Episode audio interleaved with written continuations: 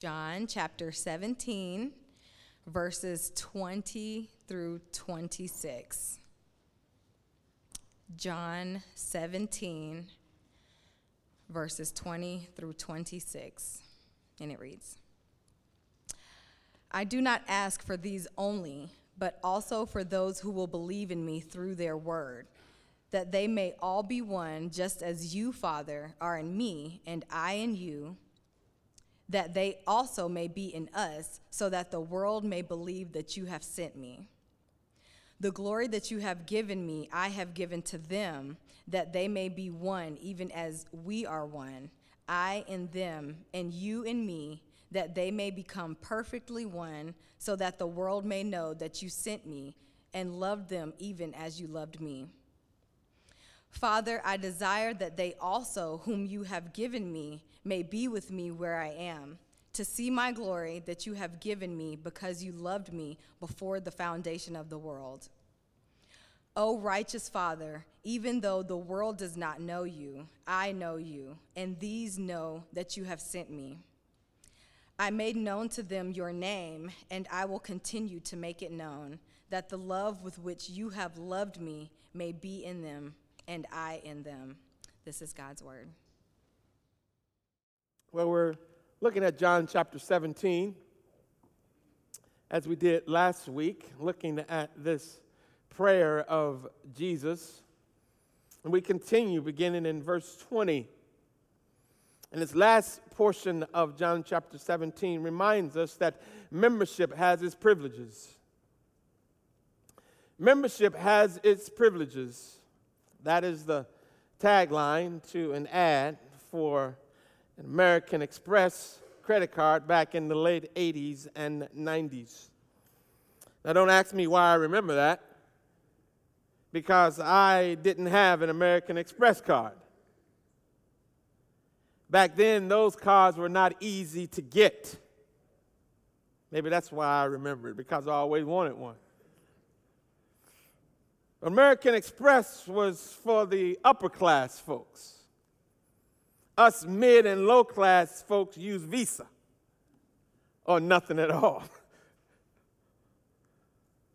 But back then, when you went into an establishment and you pulled out American Express card, people paid attention because membership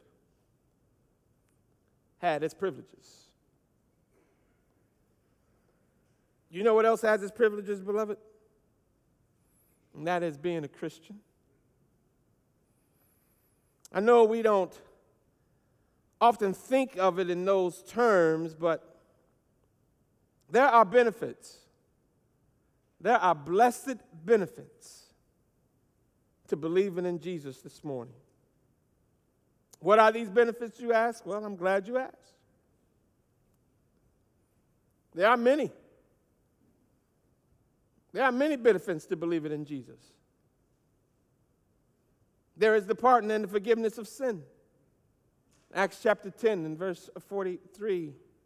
All the prophets testify, the Bible says about him, that everyone who believes in him receives forgiveness of sins through his name. There's also justification. That is the idea of understanding that we are right with God, that we are in right standing with God, that when God sees us, he no longer sees an enemy, sees a friend. In Acts chapter 13 and verse 39, through him, everyone who believes is set free from every sin, a justification you were not able to obtain under the law of Moses. We have pardon from sin. We have justification. We have adoption, as sons and, and daughters. John chapter 1, verse 12. But to all who did receive him, who believed in his name, he gave the right to become children of God. We are now the children of God. And that is a blessed privilege. And since we are children of God, then we have the privilege of knowing that we will not be ashamed when we stand before our God. There's no shame in his presence. We are shame free. Romans chapter 10 and verse 11, for the scripture says, Everyone who believes in him will not be put to shame. No shame. Adoption as children, justification, forgiveness of our sins. We have light and understanding. John chapter 12 and verse 46, Jesus says, I have come into the world as light so that whoever believes in me may not remain in darkness. We now have light. We now have understanding. We are no longer children of darkness. We are now children of the light because we believe in Jesus. We have peace and joy. Romans chapter 15, verse 13. May the God of all hope fill you with all joy and peace as you trust in him, so that you may overflow with hope by the power of the Holy Spirit. The world wakes up every day in search of these two elusive mates joy and peace. And the Bible says that you and I have them freely given to us every day because we believe in Jesus. Beloved, these are just a few. These are just a few of the blessed and marvelous benefits and the privileges that come to those who believe and trust in Jesus Christ. Yet I want to suggest to you this morning that perhaps and maybe the most blessed benefit of all is that we have the intercession of Jesus on our behalf. The blessed benefit of believing in Jesus is now Jesus intercedes for us that Jesus interceded for us and he, Jesus continues to intercede for us. If you believe in Jesus, the Bible says that Jesus prayed for you and Jesus is praying for you. And as we mentioned last week in, in John chapter 17, what we read there is that the one to whom the disciples prayed, prayed for the disciples. In Luke 11, what we have there, beginning of Luke 11, is commonly called the Lord's Prayer. It's our Lord's Prayer because it is the Lord's answer to his disciples. When they put to him the question or the request that the Lord would teach them how to pray. And in answer to their request, Jesus said, When you pray, say, Father, Hallowed be your name, your kingdom come.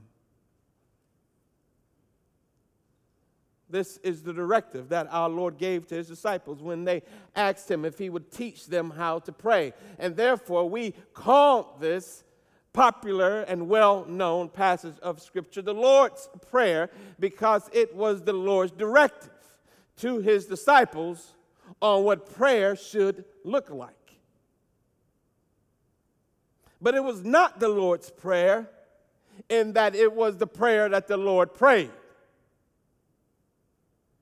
If you want the Lord's Prayer, in that understanding it to be the prayer that the Lord Himself prayed when He prayed, then what you have in John chapter 17 is probably more accurately called the Lord's Prayer.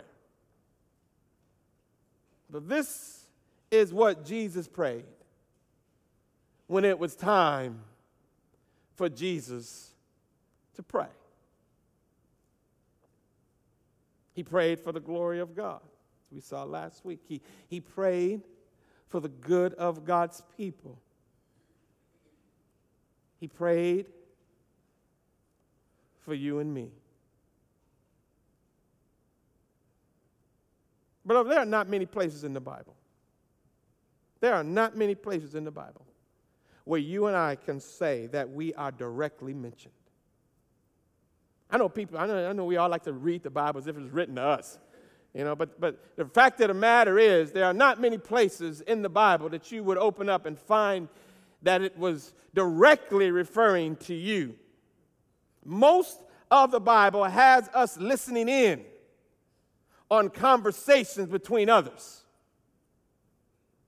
In the Gospels, we listen in as Jesus has conversations with his disciples and those he encountered along the way. In the epistles, we listen in as Paul talks to the Ephesians, as he talks to the Corinthians, as he offers encouragements to the Philippians, as he instructs Timothy and Titus. We listen in as Peter speaks words of encouragement to the Christians who are dispersed because of the persecution. When we read our Bibles, understand that you and I are most of the time just listening in.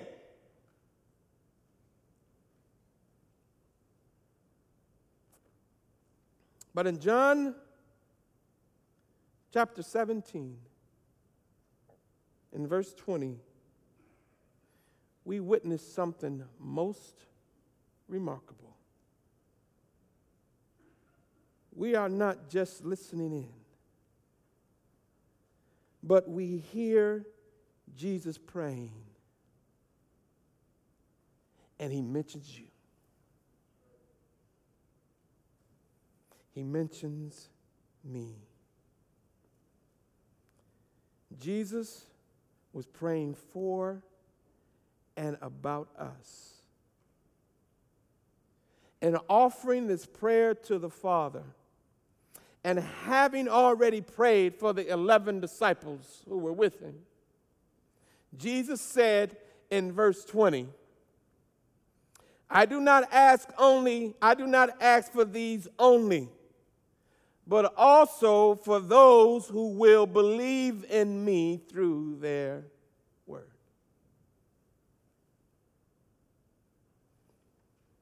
In theological, in theological discussions, beloved, the question is often asked for, for whom did Christ die? Did he die for everyone without distinction? Or did he die just for the elect? Did he die to save the whole world? Or did he die just to save his people, his sheep? Well, we're not going to answer that question this morning, brothers and sisters. But the question that we are going to answer, I think, is equally important and may give you some insight into answering the other question. And the question is for whom did Jesus pray?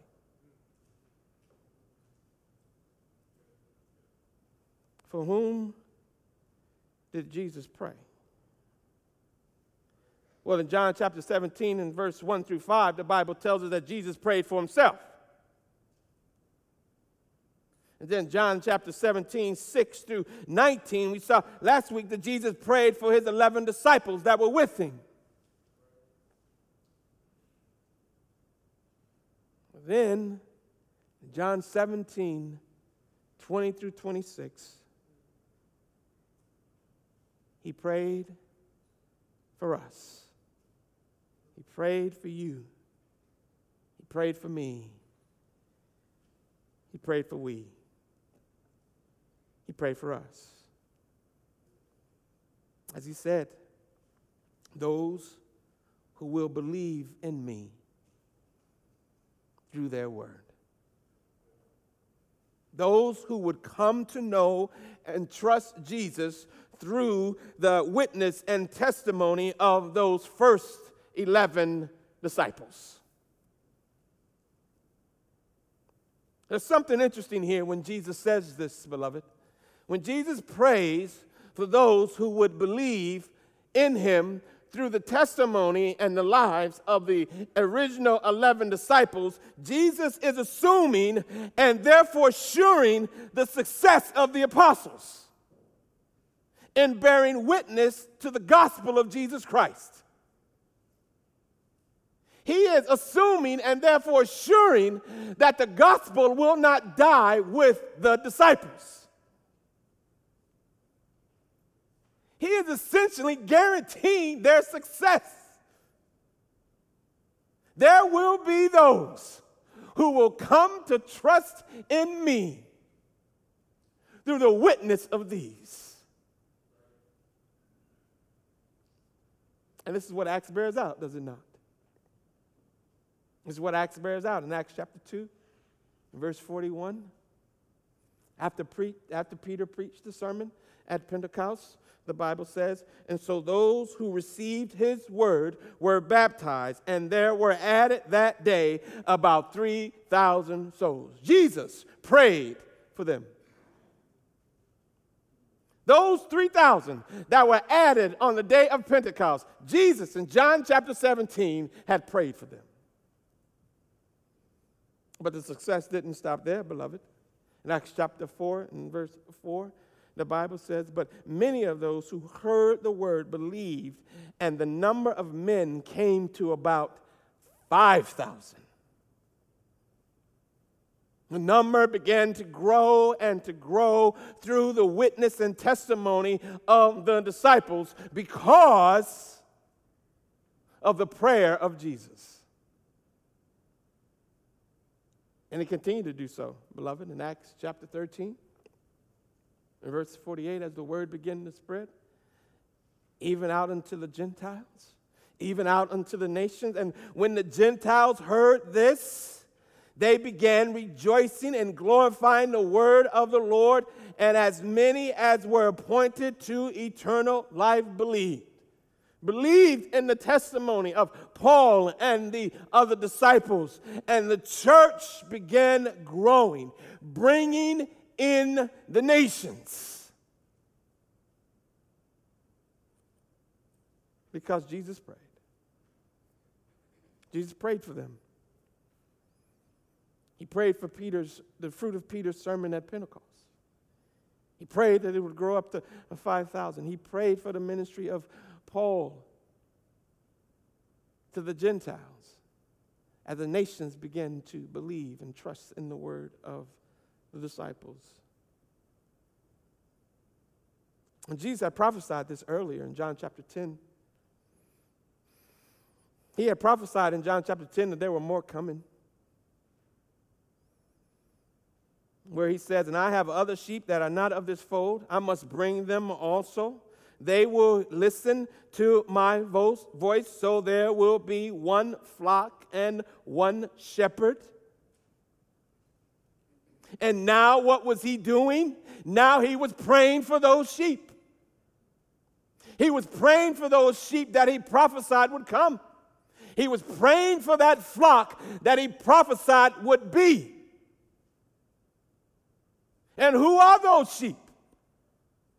Those sheep are you and me, beloved. Those sheep are us. Those sheep are all the saints from all the nations who would come to trust Jesus because Peter and John did.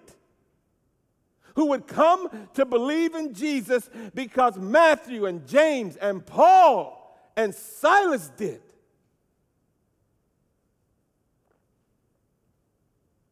You know what the great testimony of heaven is, beloved? The great testimony of heaven in Revelation chapter 7 and verse 9, the great testimony of the grace of God in all eternity is the presence of disciples from every nation, tribe, and people gathered around the throne of God, giving praise and glory to the Lamb. You know why that is possible? You know why around the throne of God there will be people from every nation, disciples from every tongue, disciples from every tribe? It is not possible just because the apostles gave witness. It is possible because Jesus prayed. Jesus prayed. Jesus prayed. You know what, beloved? We'll be there. We'll be there. In that number. We'll be there because Jesus prayed. We'll be there because Jesus promised. In Matthew 16 and verse 18, he promised that he would build his church. And the church he promised to build is the church for which he prayed. That's us. That's us today, beloved. That is us.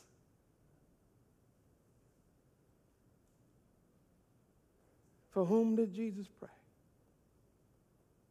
He prayed for us. And like mama,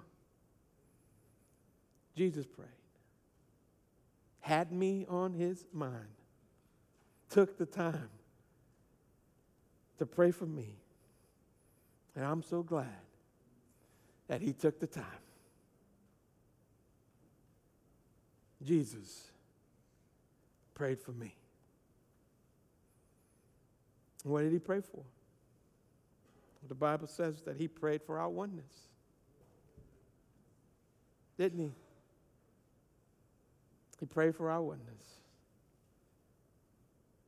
Listen to him as he prayed. Verse 21. Speaking of those who would come to believe in him through the testimony of the disciples, he said, he prayed that they may all be one, just as you, Father, are in me and I in you that they also may be in us, so that the world may believe that you have sent me. Jesus prayed that his disciples, and as we said already, that's including you and me, would be one. That we would be one. Now, beloved, oneness in the Bible is a very important truth. It's a very important concept to understand. It is more than just unity. When the Bible speaks of oneness, it is speaking of unity, but it is more than just unity. It is more than just being united for a cause. Being one is relationship. It is, it is dwelling together in shalom for the benefit of each other. It is the idea of being in relationship that is mutually beneficial because there is the same desire, the same goal. And the goal is not the glory of the one, but the goal is the good and glory of the whole. And that's oneness. It's what the Bible speaks of when it speaks of oneness. This is the revelation of God. It's clear in Deuteronomy chapter 6 and verse 4. The Bible says, Hear, O Israel, the Lord our God, the Lord is one. Here is the revelation of the oneness of God. God is one. There is oneness in God. There is this unity, this oneness in diversity. God is Trinity. That Trinity is a triunity. Three in one. God is one.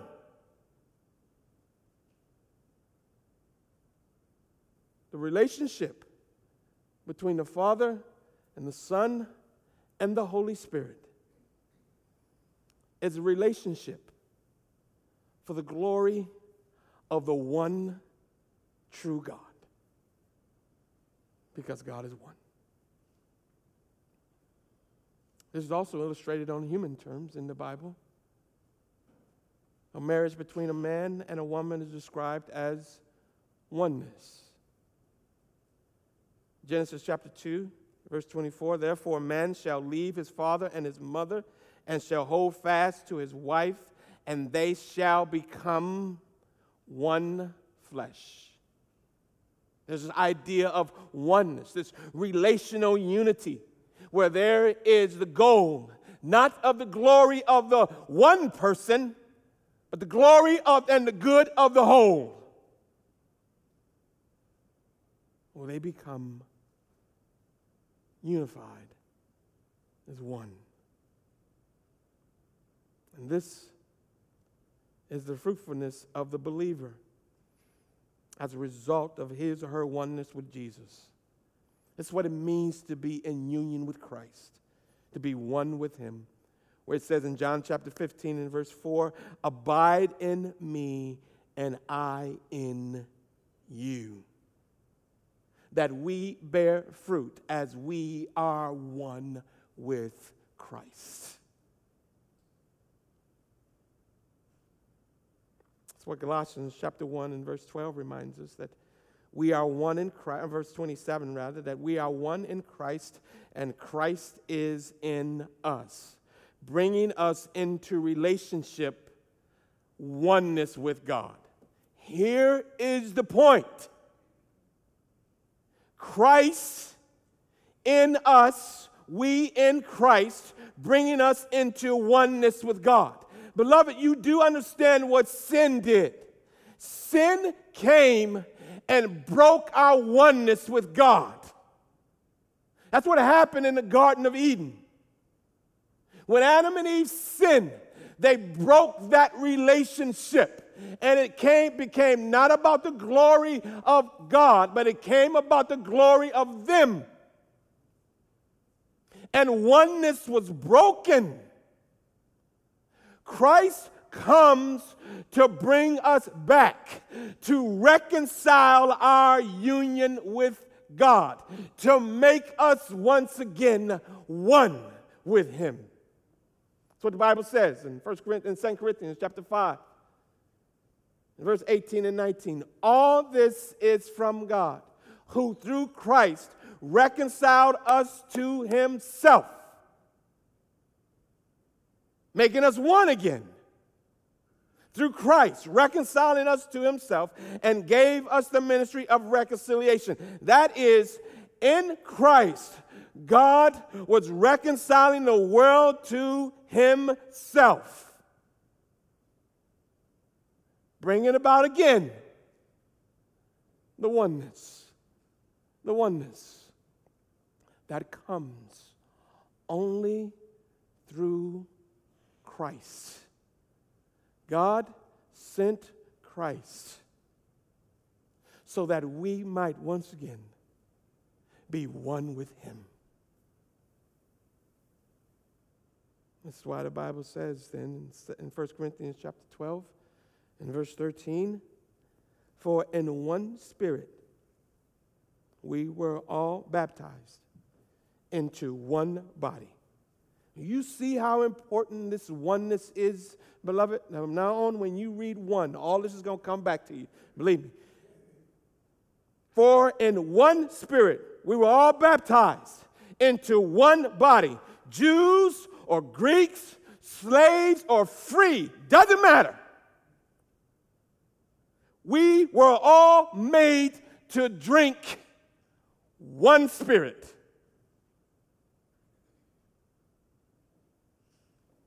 We are one in the Spirit. We are one in Christ. We are one in Christ. This is why Jesus prayed this, beloved. This is so critical.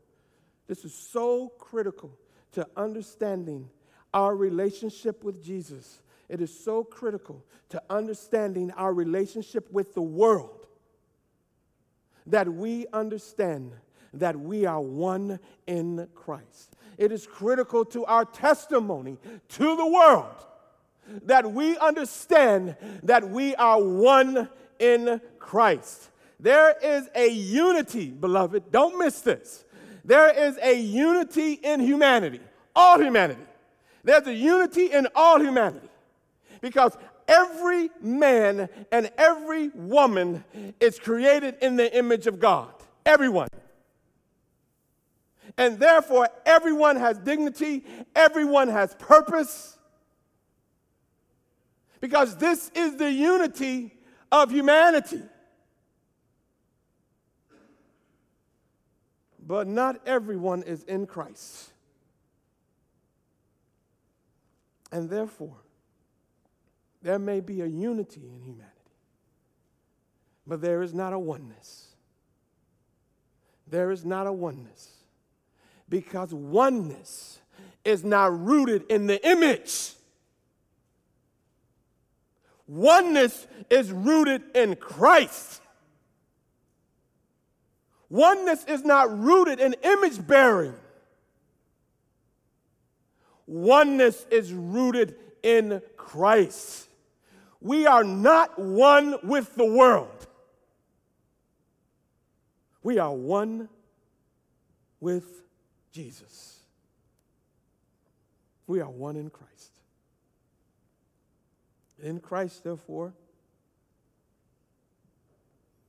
we have this one unity. This one unity. And yet, that unity must not be mistaken, as it often is, for uniformity. It is not uniformity, beloved. We are in Christ. We are in Christ, but we are not all the same.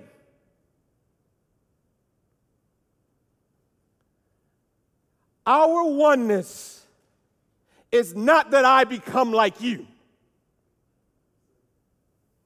And this has often been the mistake that people make is that in order for us to be one, I have to become like you, or you have to become like me. The fact of the matter is, beloved, we will not all look the same. We will not all like the same things. We will not all vote for the same people. We will not all worship the same way. In other words, in other words, like in the world, in Christ, there are distinctions. Did you hear what I said? Just like in the world, in Christ, there are distinctions. The difference is that in Christ, our distinctions do not define us. Now, too often, beloved, too often, we let our distinctions define us. And we do that because that's what the world does and it gives testimony to us being more like the world than being like Christ. When we allow our distinctions to define us. And in that we act and we think more like the world than we care to admit. This is the root of racism. This is the root of prejudices. This is the root of nationalism. Racism is boasting in the distinction of race. Nationalism is boasting in the distinction of your nation. And the world boasts in these distinctions because this is all the world has. And so this is all this is what they're going to boast in. This is what they're going to hold on to. Because this is all they have. All they have is Republican and Democrat. That's it. All they have is black and white. That's it. All they have is men and women. That's it. All they have is rich or poor. That's it. It says, This is all they have. This is that in which they glory. This is where their identity is found. And since their identity is found in that, they have to defend it to the hilt.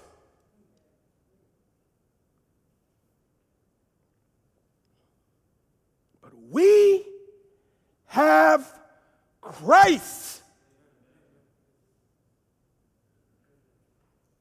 Our identity is in Him. Is there distinctions? Yes. But we don't glory in them. We glory in Christ. And you have to take my word for it. Listen to the Apostle Paul. Philippians chapter 3, again in verse 4. If someone else thinks they have reasons to put confidence in the flesh, if anybody else think that they have more reason to glory in the distinctions, he says,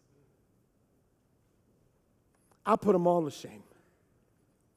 Listen to my credentials circumcised on the eighth day, a people of Israel, a real person of Israel, Marius, a real Hebrew. Paul says, I'm a real Hebrew Israelite. In regard to the law, a Pharisee. As for zeal, persecuting the church. As for righteousness based on the law, I was faultless.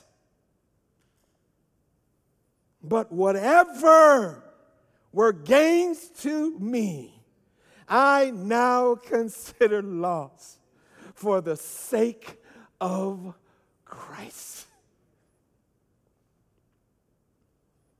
In fact, I'll do you one better.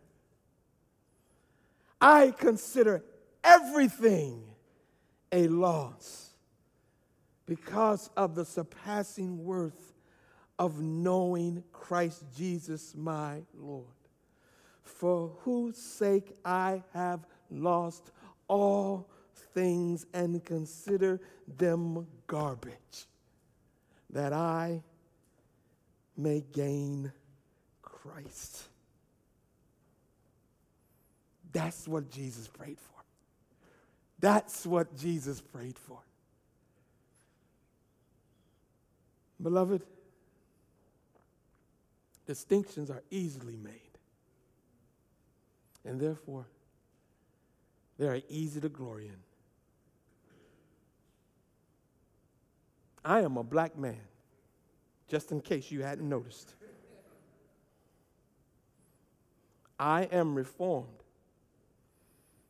And you can make no mistake about that. I am American, and I am glad to be it.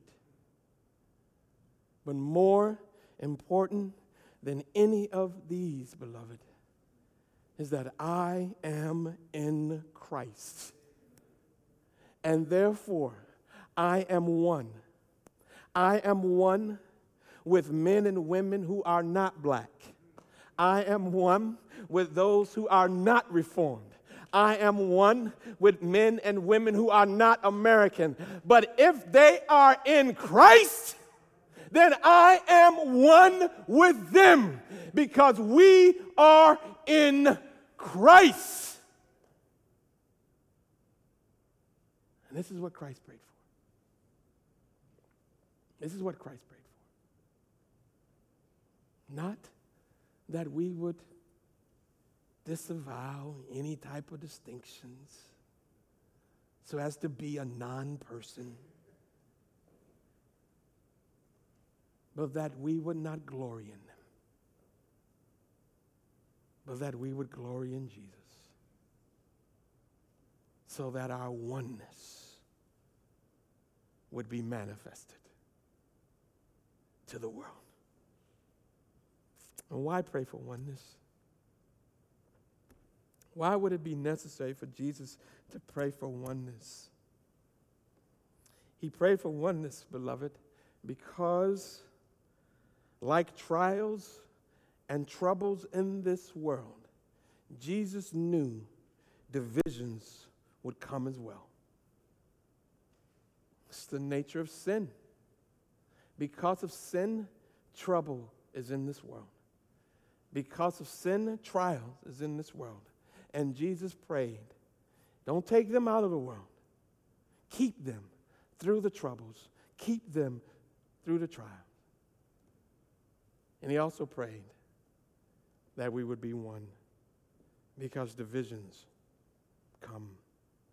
Whether it's Peter being divided from Paul, whether it's Paul being divided from Barnabas, whether it's the Lutherans against the Anabaptists, or the Anglicans against the Methodists, or the Presbyterians against the Pentecostals, and the Baptists just against everybody.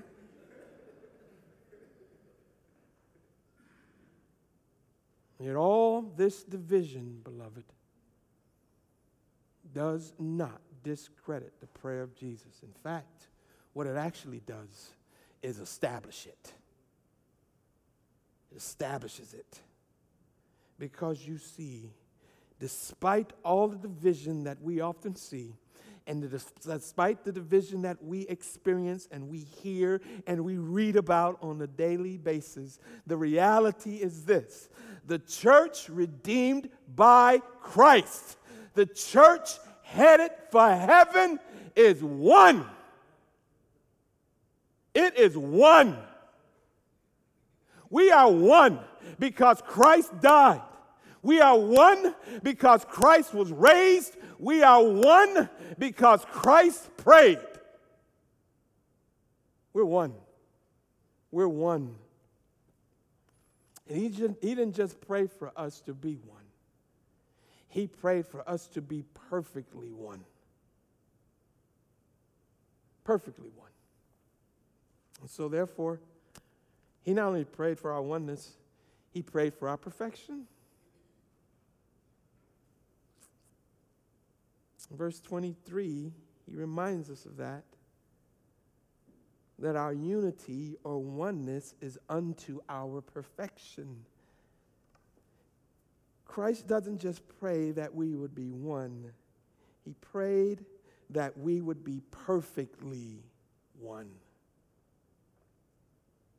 The idea here of perfect and this idea of perfection is the understanding of complete of that which has come to full maturity, a finished product. This is the oneness that the Father has with the Son, Christ reminds us. A complete, mature relationship, perfected. This is the unity of the Trinity. And Jesus' prayer is that we would be in Him like He is in the Father. And how is He in the Father? He is perfectly related to the Father. Full, complete, mature, perfect relationship. And then He prays that we would be in Him like He is in the Father. This is the unity, therefore. This is the oneness that we strive after. This is the unity and the oneness we seek when we seek to be like Jesus. This is the idea that our oneness, that our oneness is not you becoming more like me or me becoming more like you but our oneness is when each of us is becoming more like Christ. This is what Christ is praying. He's praying for our perfection, our perfection in oneness. And that perfection comes as we become more and more and more like Christ. And as we become more and more like Christ, guess what happens? We become more and more one. The closer we get to Christ, the closer we become to each other. The goal of our instruction, then, and the goal of our Lord's Prayer, ultimately, is that we would be like Him. That's the reason He came. So He would redeem a people who would be like Him. When Jesus prays for our perfection, he prays for us to be with him, doesn't he? He prays that we would be with him to be where he is. Why? Because perfection is ultimately in his presence. That's what it is. Father, he says, Father, he says in verse 24, Father, I desire that they also, whom you have given me, may be with me where I am, to see my glory that you have given me because you loved me before the foundation of the world. His desire is for us to be perfect, one with each other one with Him. And therefore, His desire is for us to see Him. Jesus wants you to see Him. That's what He wants. But In order to see Him, it takes perfection. The Bible says, Matthew chapter 5, Verse 8 There is a perfection, there's a purity of heart that is needed to see God. And while Jesus was on the earth, he walked with his disciples, and every now and then they got glimpses of that perfection.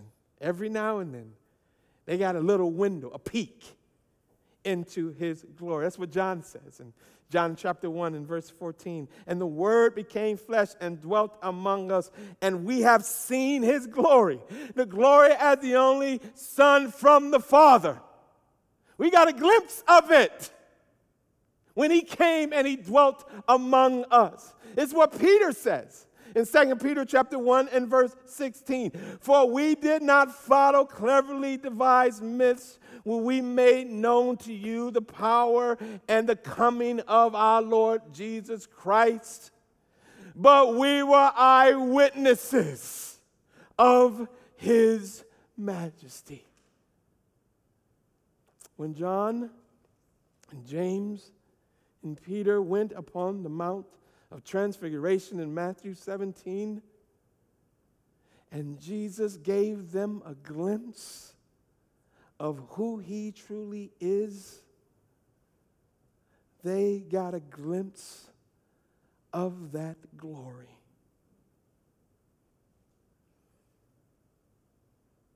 There were glimpses every now and then.